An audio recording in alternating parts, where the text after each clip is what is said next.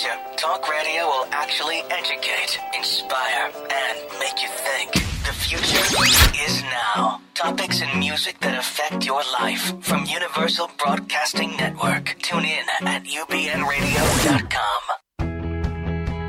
She's passionate about telling stories of amazing women who are rocking the world and empowering women to live, love, and thrive. Here's your host, Katherine Gray. Hi, and welcome to Live, Love, Thrive Women's Empowerment Hour brought to you by 360karma.com. Well, today we have on the show straight from from Washington State, uh, Eileen Durfee. She is the founder of Go Healthy Next. And then later in the show, we're going to be talking with Harvard graduate and the founder of EndTestPro, Mandy Stern. First up, please welcome Eileen Durfee.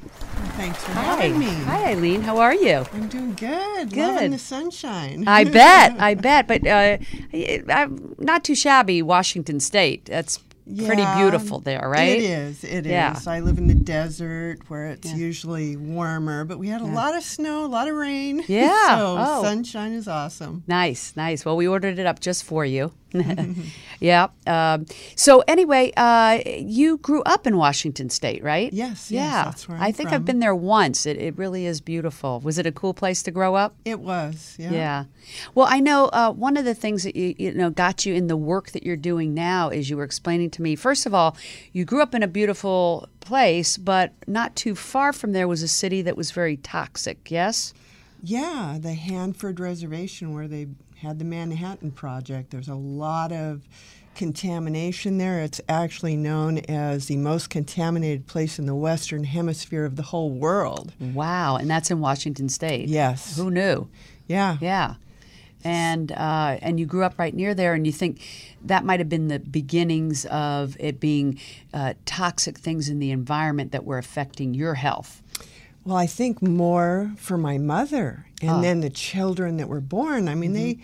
released radiation and killed everybody's thyroid. There's people with mm-hmm. more thyroid issues in that area than almost anywhere else. Yeah. It's hard to believe, as smart as we are, that in our country, our progressive, as we think of it, our progressive country, that things like this could happen. But, you know, it's just like the, the water in Michigan or Flint, Michigan, and things like that. It's hard to believe that we can't you know, foresee problems like that that would affect people's health so immensely. Um, but I know your your whole life now is geared toward helping people realize um, how toxicities in our environment are affecting our health and how we deal with that. And uh, I want to talk about your entire journey to where you are today with that. So let's start with. Um, your dad owned a motorcycle shop. Right? And so you got kind of uh, interested in that and hands on. So, you know, uh, not many women would be into, you know, f- uh, fixing motorcycles, riding motorcycles, and that type of thing. But you you learned and got that from your dad, right? Yeah, yeah. Yeah. I bet that was fun. It Yeah. was, you know, that's what we had. We didn't have trendy clothes. We always had a new motorcycle, you know. And, Yeah. And I didn't have any brothers, and my dad's really mechanical. He's a machinist. You were the and- son and daughter. Yeah, yeah. hey, that can be fun. Um, and so, with that uh, knowledge and and uh, having learned that uh, this type of thing from him, you then took that to you were i- instrumental in helping uh, build out a, a nuclear power plant, right? And, which is very unusual for a woman. Yeah, I was in quality assurance, quality control engineering, everything from auditing to statistical analysis. And so, you know, I see blueprints in my mind and, you know, very detail oriented. And so while they were building all these nuclear power plants, you know, in the in the 80s, I was job shopping around from nuclear power plant to nuclear power plant and Detail oriented. Does that mean you're a Virgo? You a Virgo? Taurus. Ah, Taurus. Okay. But I was sick, you know. I, I developed multiple allergies. I mean, I had to rotate the foods that I Mm-hmm. So that was back then when you were working in that arena. And then I know after working on the nuclear power plant, you also went into another male dominated field which which which you know which which fields aren't male dominated but but really male dominated was was uh, real estate because you were you were uh, building homes and and uh, yeah, land development, subdividing land, Yeah. building homes. I got into actually self-taught AutoCAD, you know, so I'd pick out all the materials. And I at one time was a licensed realtor and work with, you know, clients to to customize their homes. And Right. Uh, and also, too, along those lines, working in those industries, you were telling me it was tough as a woman. Uh, that there was, you know, sexual harassment, and, and you even said you had, you know, people in that industry that were women had threats. Like, uh, I don't know. You told me some story about they were going to blow up somebody's Well, car or something. You know, back So- before they- sounds crazy, but Back before they this was in the '80s, right? Yeah, in the '80s. Yeah. Back before they mothballed all these construction plants, part of the corruption was day shift would put something in and night shift would rip it out. And, and it was to make more money because it was cost plus a per certain percentage. And if you were an inspector and there was something wrong and they wanted to push it through or whatever, you know, there were literally people that their cars were blown up. They were threatened not to, you know, fail something and Right. and there was mainly just men super sexual harassment where they're slapping you and you know all this kind of stuff you know and you're trying and you know and the supervisors didn't do anything about it but that was mm. back then I That was then. that I mean, laws have been passed now. I mean, back then, I don't even think you could sue for se- sexual harassment. you know it Yeah. was just you just had to be tough and you had to stand your ground and you know survive Yeah. Yeah, you had to have been a tough cookie to be in those industries for sure. But the bottom line is, is uh, after working in those industries, you moved into this invention industry to create products that help people uh, determine um, how to get toxicities out of their their environment that they're breathing or drinking or whatever, right? Right, right. But uh, first, the first thing you did was you thought uh, it was like food allergies, right? So uh, I know you had told me you had everything from psoriasis to uh, allergies and and a, a, a lot of different um, ailments. Yeah, yeah, Yeah. I, you know, found out More than about your the- share. Yeah, I found out about the yeast connection, and then I thought, you know, candida was a cause for all my illness. So, you Mm-hmm. know, of course, you do the diet, you do the antifungals, you do all these things. But, you know, you're like Mm-hmm. did that help?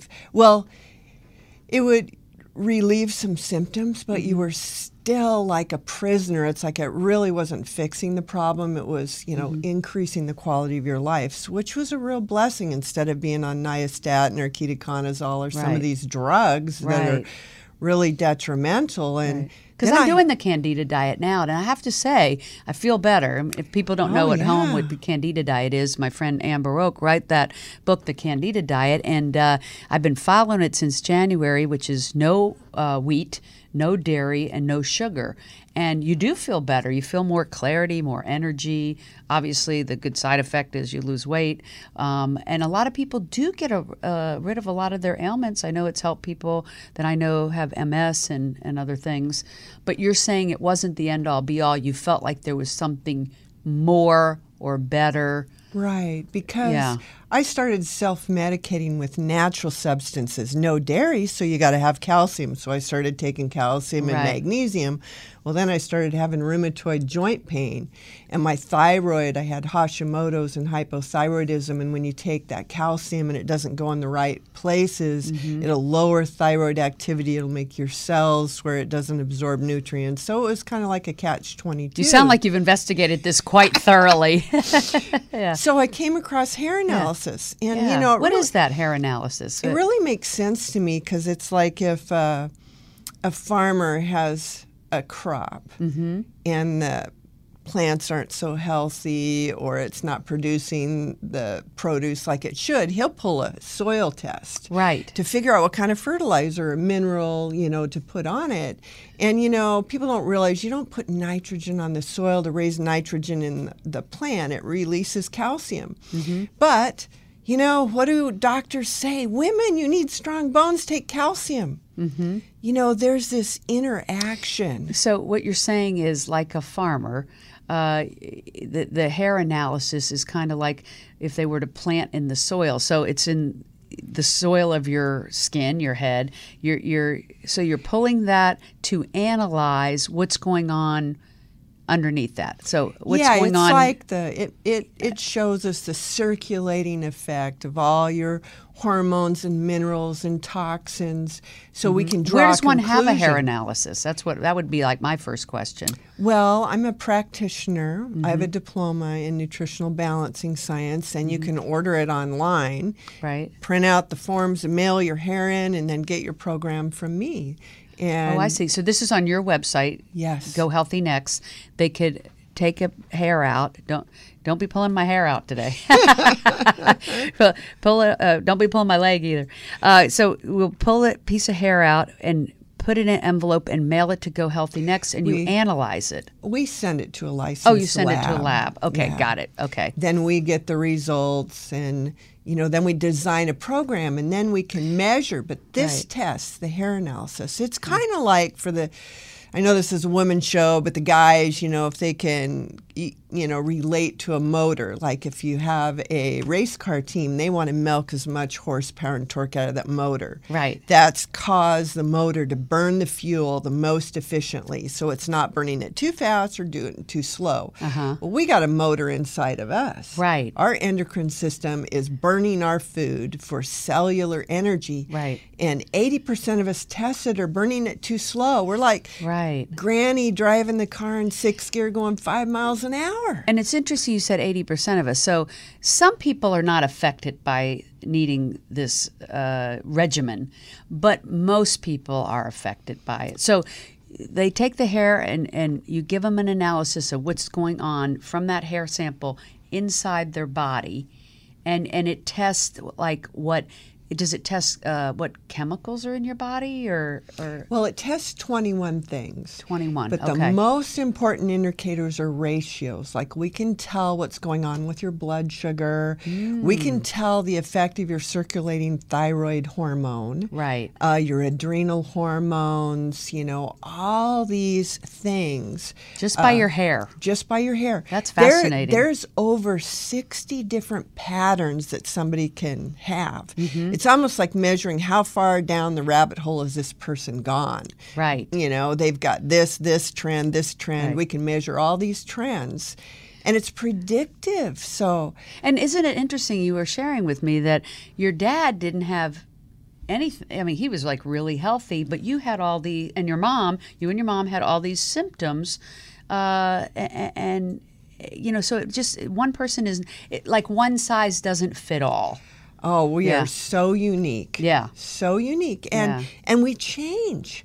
Because like if you go through a lot of stress, Yes. Mm-hmm. I mean it's the 21st century, you know, and and so we oh can stress there's no stress So it'll cause your body to dump Right. certain minerals. You'll have needs that are different to Mm-hmm. be supported, you know, just based on what's going on in, you know, your life. I mean, life Right. keeps lifing. right And the awesome thing about the hair analysis is because I've been on detoxification protocols Mm-hmm. before, and people don't realize why do you accumulate all this junk? Mm-hmm. It's like your body has lost the ability because of stress and lack of nutrients and a variety of factors. It can't put the preferred minerals where they need to go. I call them like new car parts. So your body, out of survival mechanism, will grab like a magnet heavy metals and toxins out of the environment because like lead is really close to calcium. Mm-hmm. So when we can't put calcium where it needs to go, our body will grab lead. Well, does that cell that has the lead does that work very well? Right. Heck no. So let me ask you this: you get the hair analysis. It tells you if your thyroid's you know working right, if your metabolism's right, all these various things. And then what do you do with that information? Is that what Go Healthy Next does? Like you've created some products Right. that help clear or clean our environment, our air and our water. Is that right? Right, because our first Yeah. line of defense is okay, let's start eliminating our exposure. That's Right. smart. Yeah. And, you know, I built homes. You know, look at the chemicals in the building materials. Right. Or well, in- you know, I know here in um, Los Angeles, I lived in a building for 10 years and I had a big sign up that said, the materials in this building could cause cancer. And I'm like, really? Oh my gosh, they know it. They even put up a sign about it. Like, why would we use those materials? I don't even understand that. And there's nothing you can do because it's on almost every building that's uh, in the area. So, Well, yeah. California is a lot more progressive. You know, even the brass plumbing fittings now can't have lead, and there's just all these things that they've, you know, implemented to help protect. Mm-hmm. Right. But there's things you can do. I mean, EPA says Mm-hmm. that indoor air is three to five times more toxic than outdoors. And where do we live? 80 to 90% of our days indoors, right? Right, right. So I create. So, did you find that all these uh, things that you had, these allergies, the psoriasis, the, the various things you you had, these uh, different diseases, that they were um, not so much food related as uh, the chemicals in the air, and that's why you invented these various products to get the. The those those chemicals out of the air, these toxins, I guess I should call them, out of the, out of your air, out of your water. Is that Well, was that know, the point? We clean the air, we clean the water. It's like taking the straw off the camel's back that's collapsed because Right. inside my body I was very toxic. Right. Things weren't working, so we have to remove the stressors. So that's why it's like a synergistic approach. So let's start breathing pure air because Mm-hmm. Right. that's our number one risk of exposure. We breathe every second. Right. So you created a purifier. Yes. And and um, as an inventor, uh, and and because you're an engineer, I take it it was not a, a, far stretch for you then to move into being an inventor. But uh, and and you t- were telling me you, you used to just like dream about these. Uh, um, yeah. what's the word? You know, images. the or image of what it is you saw that needed to be invented, which I find very fascinating. Uh, so you saw this purifier and you knew you had to create it. I know we have a picture of it. Um, and you just like keep it on your desk. And what does that purifier do that other purifiers don't? Like, what is what is it? Well, it can run on an external battery pack that you plug your laptop or your cell phone into, you know, when yours is dead and you're traveling. So you can use it anywhere. Oh. In my dream, I saw a little tiny air purifier sitting on a tray table in an airplane, and everybody was coughing and hacking and getting sick, but I wasn't because I had my breathe safe. Yeah. So I had a bigger air purifier, and I got a hold of my engineer and said, I want to make a purifier that uses very little power so it can, you know, Yeah. work on this battery and you can take it everywhere. Little portable one. Right, and Yeah. so it doesn't Yeah, have I a saw it in a picture next to the computer so you can get an idea of how tiny it is.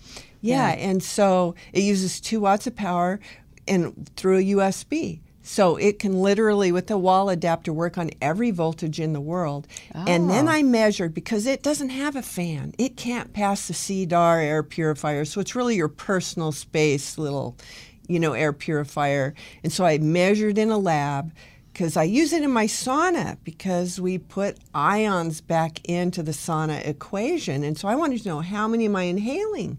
Because there's uh, studies where as long as you inhale like 20,000 ions per cubic centimeter, like the size of a sugar cube, your sweat volume will double, your rectal temperature will go up after you get out of the sauna. You won't feel as stressed. I mean, that's all the reasons why we take a sauna, right? Right. And so I did the lab tests, and you're going to inhale three times as many. And then we started doing testing, and it gets rid of the volatile organic compounds that are emitting out of our carpets and our paints and, you know, coming through our ventilation systems. So you should probably sleep with this thing next to you. I do. Yeah, I bet. I bet. And then, Yeah. because of some of the product reviews that I can't mention because I can't make any medical claims, I sent the device off to get tested again to measure how much oxygen levels were raised. Yeah, oxygen level I understand is like, uh, you know, getting more clean oxygen is, is like I've heard people. It's like makes you high. I mean, it, it, gives you Gives you such it invigorates you, gives you energy. It's better than any drug. It's Yeah, wonderful. but we don't get enough oxygen. So Yeah. in five minutes, this little device boosts oxygen 17%. Wow. So then that I knew that that's why it's helping so much. Mm-hmm. So, you know, you just lay it on its side. I leave it about a foot from my head while I'm sleeping. I have people that literally carry that with them everywhere they go Wow. because it helps them breathe. Wow, I can see you're on your first date. Well, what is that? So it's just oh, never mind. It's just my oxygen. Uh, anyway, uh, so other than the oxygen purifier, you also have a sauna that you've created. It, it looks like a portable sauna that you get inside or something. Yeah, I, it's know I have a picture of it. S- When- Explain that to me. When you do hair analysis, your body naturally detoxifies. And, you Mm-hmm. know, people go through detox reactions. Well, I can feel like Superwoman.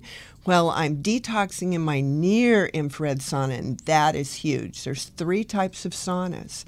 And when I was being trained for using hair analysis, I was told that near infrared was best. And so I did all the studies. There's like 13 technical reasons why. It's like phototherapy, and light travels at the speed of light. So I created an enclosure that those healing rays just rebombard your body. So you're sweating faster. The ambient air temperature isn't as hot. It's all portable because I was mm-hmm. building saunas for mm-hmm. people that I knew that had cancer and all this kind of stuff. And I just said, man, we got to take this good idea and make it better, more usable. Mm-hmm. So I created this sauna fix because you got to get your daily sauna fix. And it's a light fixture that's lightweight. It's only 12 pounds that hangs in this tent that you can assemble without tools in 10 minutes. Uh-huh. And you can use your little breathe safe to double your sweat volume and you can, you know, Now, tell me all the different ailments that you had that these practices got rid of. Um, I was what you call a universal reactor in that I became allergic to everything, and that's all kinds of cleaning chemicals and, you know, uh, Pets, pets too. I, you know, strangely enough, I was No. never allergic Yeah. to pets Oh. or pollens, but Right. it was all any chemical Chemicals. and foods. Oh my foods. gosh, I had to do the the pulse test to figure out what I was allergic to, and then not eat the foods within seventy two and hours. now you can pretty much eat whatever you want. Yes. Just because you're doing these practices of the oxygen, uh, the purifier, the sauna, and then one other thing you told me about. The third one is uh, drinking ozonated water. Ozonated water. You know, And- people think ozone is bad. You know, it's you know pollution, Mm-hmm. but it's really three singlets of oxygen, and if you make it and take it out of a gas state and convert it to liquid and water and drink it, it's like that O1 breaks off and purifies the water. We're seventy percent water, right? And then O2, it boosts our oxygen levels so we can again boosting oxygen. yeah. so we can function. It, it takes a molecule of oxygen to detoxify. So Yeah. all these people on these detox diets, they don't remove the reason why their body had to use that junkyard part to survive, and then they don't have enough oxygen, Right. and so it's like a You must have a lot of energy now. All this oxygen. yeah, just don't drink ozonated water before going to bed. yeah. and you have a little uh, so, something that they purchase that they can oxygenate their water. Yes, Or it's o- a it's an ozone generator that Ozone has generator. a tube that diffuses the gas into the water, and I have several more inventions On the way? on the way. Molds Yeah. being made. So stay tuned, huh? Yeah. so Go Healthy Next uh, is behind uh, all of these products that you invent, um, and people uh, that are, are feeling have everything from allergies to, uh, like we said, skin things like psoriasis or. Um, Hashimoto's, hypothyroidism, all of You- these you things. know, uh, that this may be an answer to that. And isn't that a wonderful thing? That's why I like to put out. Not only is it a woman venter, which I'm all about, uh, but that uh, you know people are looking for ways to make themselves feel healthier and feel better. I mean, the only way to accomplish our dreams is to feel uh, like we are uh, hundred percent feeling energetic and have right. clarity.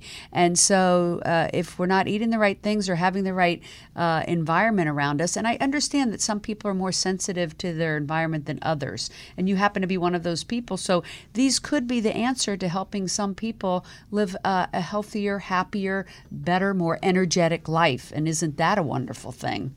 and this is what I'm about. Yeah. creating things that are easy to use Mm-hmm. that you can take with you because you know we're not always in one place we can't live in a bubble Right. and that reduces our exposure because that's going to take the straws off the camel's back. And then, no matter whether we're eating organic food or being the most careful that we can, we are living in a toxic world and we need to detoxify continually. Right. So, I have these awesome products that actually make you feel good while you're doing it to detoxify and then we got to have the right minerals because minerals are like the spark plugs of life Right. so when we can have those in our I love your analogies.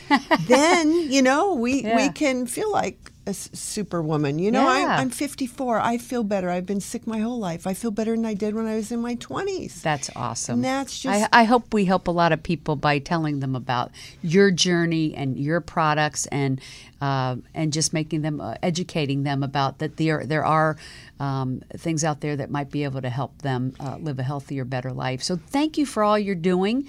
I think it's awesome that you're helping e- empower women and all people that you know are, are wanting to uh, feel better.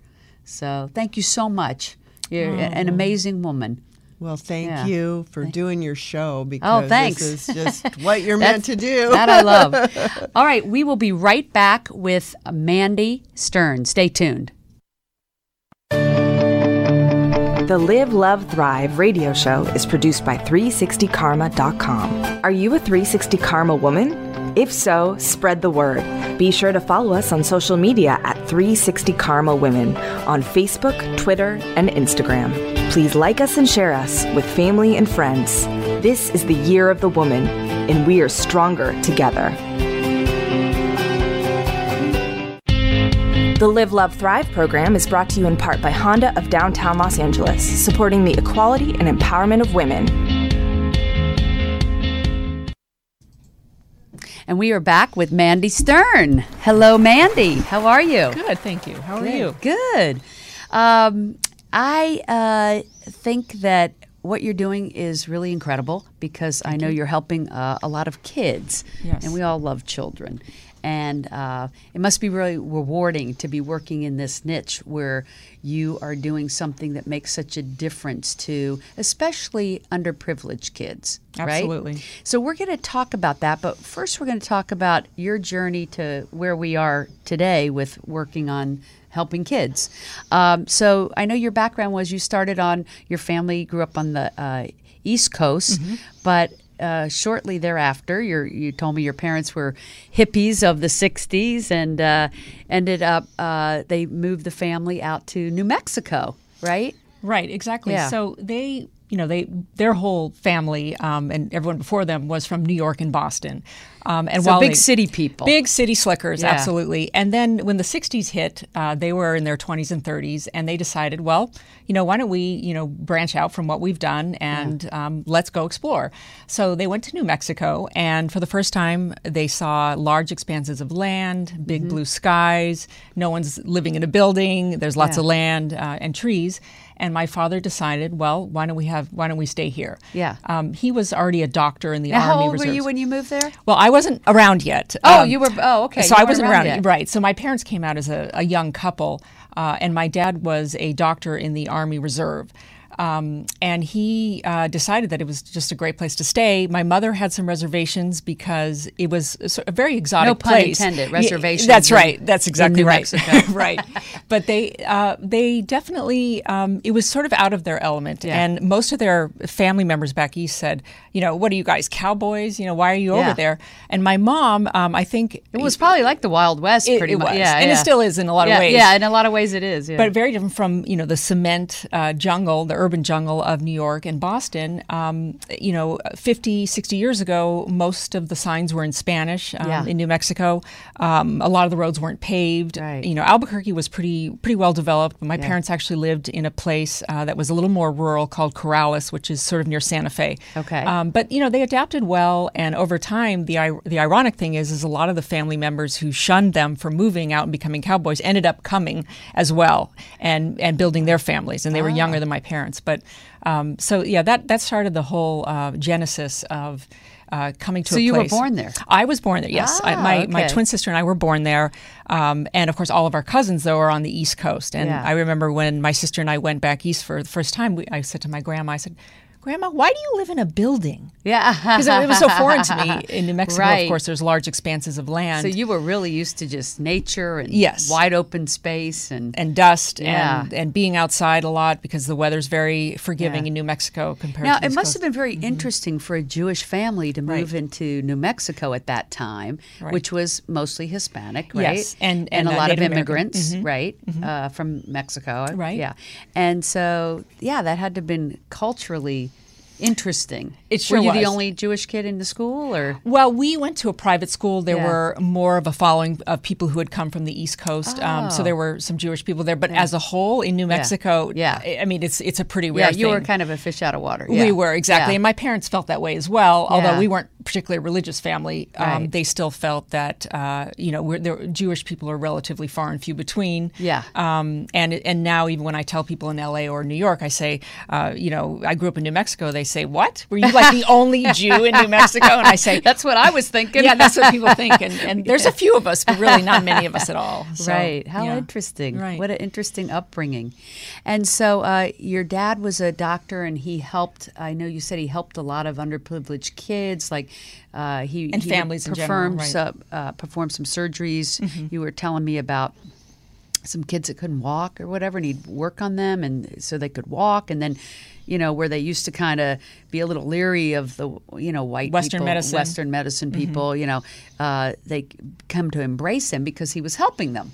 Exactly, and he Which is kinda it was very rewarding for him as well too because you know he grew up in the Lower East Side of Manhattan, and when he came out to New Mexico, uh, it was his first exposure um, with Native Americans, the Navajo uh, tribe.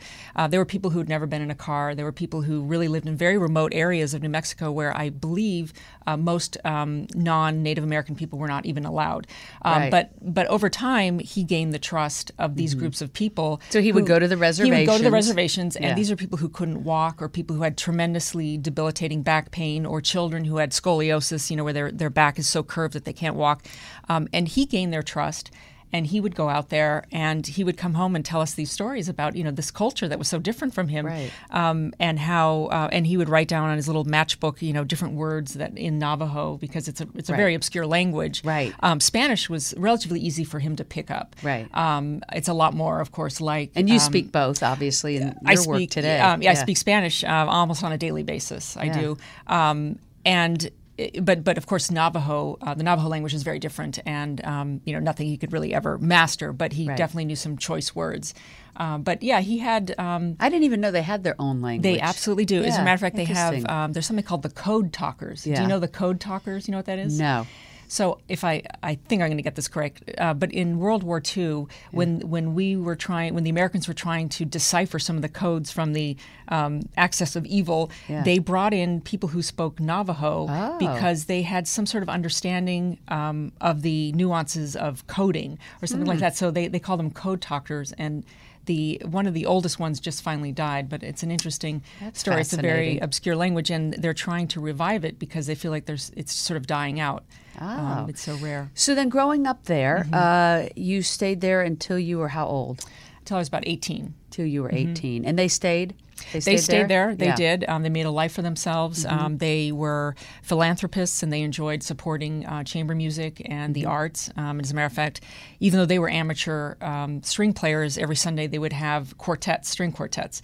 Um, and they enjoyed that, but they also supported uh, the New Mexico Symphony and the Santa Fe Opera, which is um, pretty famous. But So from there, you went on to Harvard or Right. to Smith College? First, I went to Smith College, Yeah. right? So they made it clear that even though they wanted uh, to have a lifestyle and live in the West, they, they very much wanted us to have our education on the East. Um, Right. not and that there did your sister go to Smith with you, or was She did. She went to Smith as well. I Mm-hmm. never saw her though. We had completely different circles. But uh, then I went on to Harvard uh, to get a graduate degree in psychology and education. How fabulous! Yeah, it was very interesting, um, very exciting work. And Was that a um, great experience being at Harvard? I mean, it's such a uh, honor to to be at such a fabulous school. I felt that Yeah. I you know what I love is when you walk around the campus of Harvard you just feel the history. You Yeah. feel that there's been, you know, 400 years of intelligent or at least, you know, people who are very much interested in learning and respect Mm-hmm. the whole institution of learning. Uh, the buildings are beautiful. Um, Cambridge itself is a wonderful place. Harvard Square is one of Mm-hmm. my favorite places. Um, and you know the libraries are just so gigantic, and the the vast amount of things you can learn by being enrolled as a student at Harvard. Uh, not to mention the diversity um, of people that they have uh, from all over the world and you know different walks of life. But It's so interesting uh, coming from a life of privilege, you know, and having attended Harvard that you would uh, be working with underprivileged kids, but really it goes back to your roots of what your dad did and what you grew up around, what you saw. I, I remember you telling me a cute story about uh, your dad. You had bought some new clothes, and your dad came in and said, "I want to give some of these clothes to some kids because they need them for the cold." And right, were, he had, my parents had a you were lot kind of like not happy about Right. that. I but- mean, in my 13 year old uh, logic, I thought it wasn't fair they was taking my new clothes. But yeah, my parents were very um, respectful and. Um, uh, very charitable to wanting to help um, some of the native uh, New Mexicans. Um, a lot, you know, we, my sister and I were raised by a, good number of, of Spanish-speaking um, uh, w- you know, women. Um, but yes, there was one incident where my dad uh, was rifling through my clothes in my closet one night, and I said, "Dad, what are you doing?" He said, "Well, I know you just got some new warm ski clothes, and there's a nurse in the operating room, um, and she's, you know, she has no money, she has several kids, and she says that she her kids can't stay warm. So would you mind if I took some of these clothes and gave them to her? Of course, I wasn't, but I got over it. I'm glad that he was able to, you know, yeah, pass good-hearted along. guy. Right, exactly. Yeah. And so, uh, you know, in life, we all have these uh, major things that happen throughout our life that are Yeah. defi- that define who we are.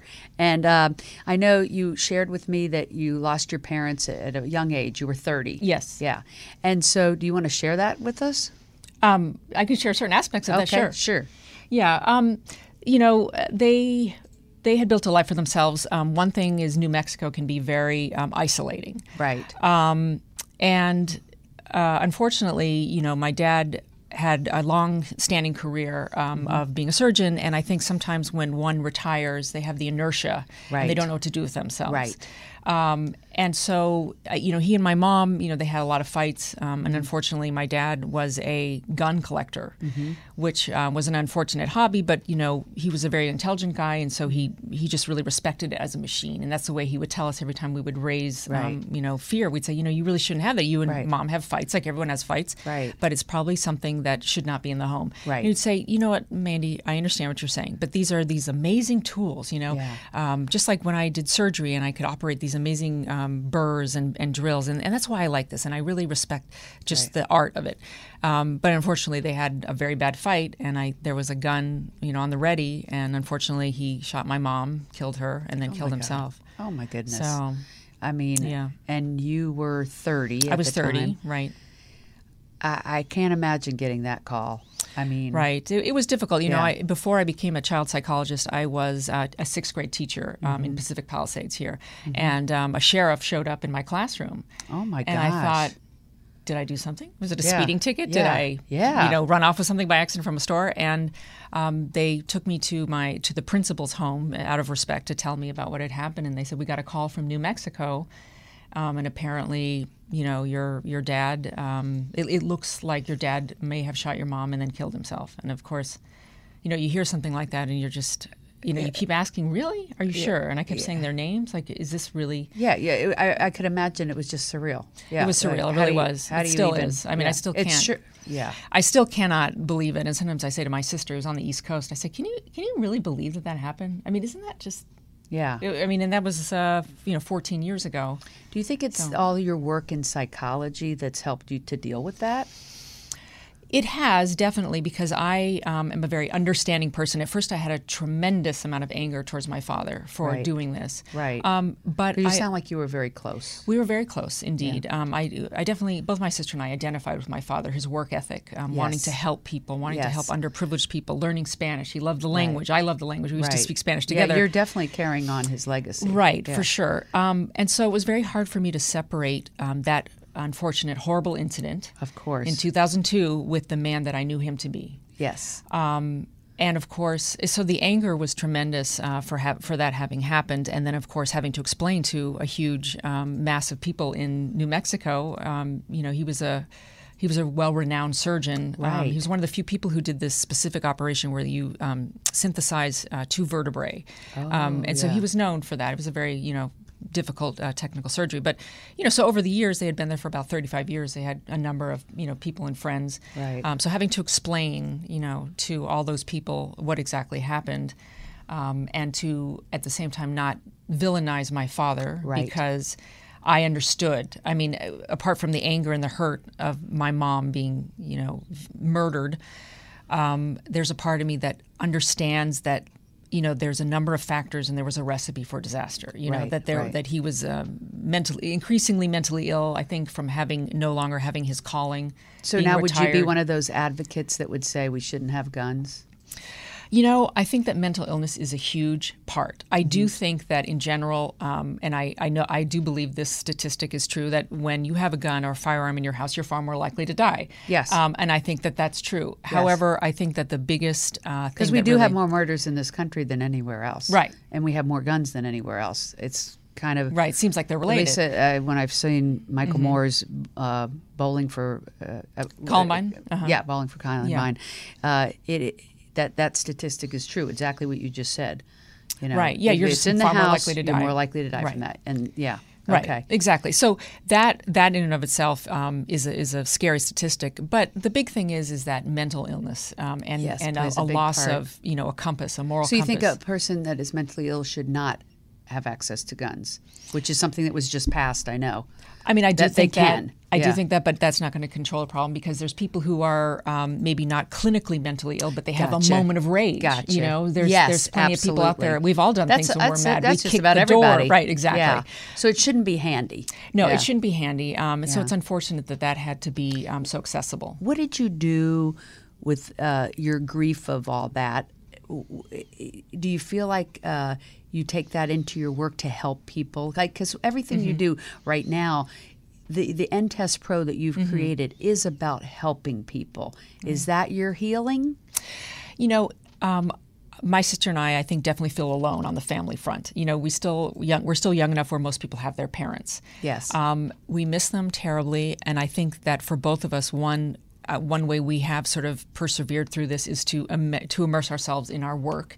and your sister is equally uh, She's pretty amazing. successful yes, as you are. uh, one of the publishers of Random House, actually Right. for Oh Crown, and so she just, as a matter of fact, just uh, the other day obtained the Obama book, and she herself is going to do the writing and editing with Michelle Obama. oh my So- gosh, that is amazing. So I was very impressed. You, So you are both incredible. Yeah, and I just only wish that my parents were around around to see this. Yes. but And but um, mm-hmm. and yet we know where they are. I don't have my parents either, and yet we do know they're here. Right. I, Would I- you agree? Sometimes I I, think feel that. that. Sometimes I feel Yeah. that, especially when it first happened. I Yeah, felt like you know they must be around, you know, and I felt that my dad was sort of um, silently apologizing for what happened and wanting wanting to say, you know, it was it was a terrible mistake, and I I'm not a mistake, but I was enraged, and Mm-hmm. I really regret that, and sort of I've accepted that he said that to me, even though of course he didn't really say that to me. Right, but, you feel that he did. I do, I, I I do. do. believe their spirits Yeah. Mm-hmm. visit, um, and it is that is one thing to comfort us. But I do understand what you mean about not, as human beings, we do like to have them physically here. yes. But there is some comfort in knowing their spirits are here. I mean, we all just are spirits in a human body. so- Exactly. So I, I love to think that you know my parents would be incredibly proud of both of us. My sister with you know her highfalutin job back east, of course. She Yeah. she did not want to continue living in New Mexico.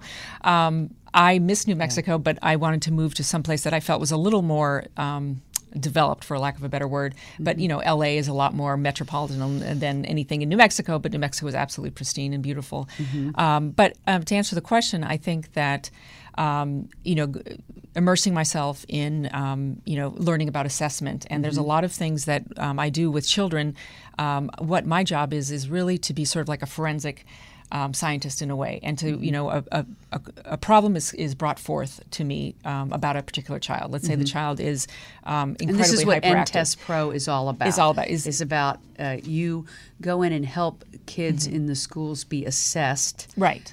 to see if they are uh, viable to be able to uh, have certain Services. special services. That's right. Mm-hmm. And you assess that, whether it be IQ or some physical disability. Um, that otherwise might not be detected. Exactly. So a lot of people, when you hear special ed, they immediately think of the most um, vis- visually apparent uh, special needs, which is people in a wheelchair, or they Right. think about uh, people who are, um, you know, who can't talk. But uh, learning disabilities are actually very subtle, and there's Right. a lot of people that friends we have who probably have learning disabilities, Right. and in Could be school could have been- dyslexia or something absolutely. like so it's that, not yeah. necessarily um, so visually apparent. Um, so there's a there's a number of children, especially children from um, Spanish only speaking families, who are denied services or denied the right to have an evaluation uh, because it's felt that well maybe it's just because they don't speak English well.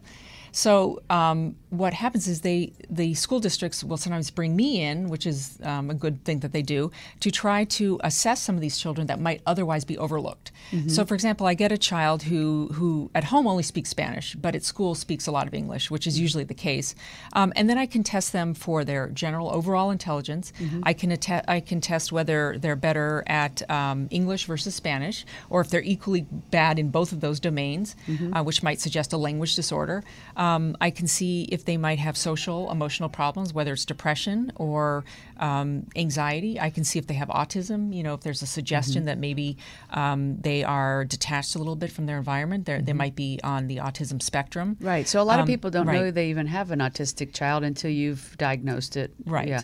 And then one thing you were telling me that I found fascinating was that you were saying that people um, are uh, given an IQ test, and that it tends to be geared toward the white culture. And so, an African American child or a Hispanic child may not uh, do as well on the IQ test simply because the word might be being used different in one culture than in another. And yet, that kid might be smart, but it might be showing that the IQ wasn't, and that you step in and are able to test the IQ in other various ways to really determine the accuracy. Exactly. So with accuracy. Right. So there's a lot of tests out there. The more traditional ones, the more traditional IQ tests um, were um, originally based upon the data they gathered for white middle class kids. Mm-hmm. So when you take that test and you apply it to um, non middle class uh, white kids, so Hispanic kids who might not be who might come from a, po- a more impoverished Like you told me one example was Yeah. like a, a, a word. Uh-huh. Like, right, and, I, I and I'll- forget I'll what the word right, is, yeah. exactly. So y- there's a bias there. So then, um, if you come across the vocabulary section, which most um, traditional IQ tests have, and I Mm-hmm. say, well, what does the word saucer mean? Well, you know, a sau- so a white middle class kid might say, "Oh, that's the plate that's under a little mug," but a, a kid from another culture might say, "A saucer? You mean like a flying saucer?" Yeah. And so I would feel that that's a real bias if I were to mark that kid down and give them a zero, so then their IQ score is reported as lower. Right, right. When that's a cultural bias. Right. So what I do. That do makes perfect sense. It does, and it's it's an unfor. I mean, all tests have biases basically, Yeah. but I find that there's other IQ tests out there that are more amenable and more sensitive Mm-hmm. to these cultural differences. So, for example, you can do an equally valid measure of intelligence called a nonverbal IQ Mm-hmm. test, and all that means is I'm not going to be asking them vocabulary. I'm not going to be asking them to um, use their verbal intelligence. For example, tell me how is an insect or how is a bee and a bird alike? So that would be an, a measure of verbal intelligence. Instead, for nonverbal, I might show patterns and shapes, and I'll say, okay, so how is this one similar to this one? Right. And then find this one, and how would it go with one of these? And so they're using a Right. different type of intelligence, but it is still problem solving. Right. And so I am um, much more comfortable reporting an intelligent quotient from, say, a nonverbal measure with a child who comes from a, a culturally diverse background. And the, the families and the parents are, are immensely grateful because they feel like I'm getting a measure that is uh, more, More accurate, accurate, yeah. and more fair, and it doesn't pigeonhole them because they didn't know what saucer meant. So sometimes you're telling the family, oh, your child has a higher IQ than was originally diagnosed. Or uh, you're saying, oh, we've come to find out your child is dyslexic and needs to get this special service. So you're helping them get the services that they need for their disability. Right. That's a beautiful thing. You definitely are carrying on the legacy. Yes, I am. Yeah. am. So your dad was helping the underprivileged. You continue to do that. I think that's a beautiful thing. thank you. And uh, you know, it's always good when people can take uh, their challenges and put them into something positive. Yes. And that's exactly what you're doing. And I think that's awesome. Well, thank you. Another amazing woman doing another amazing thing to make the world a better place. I try. Thank yeah. you. Thanks for being on the show. My pleasure. And we will, uh, if you want to know about Mandy's program, uh, it is called uh, endtestpro.com. You can visit that.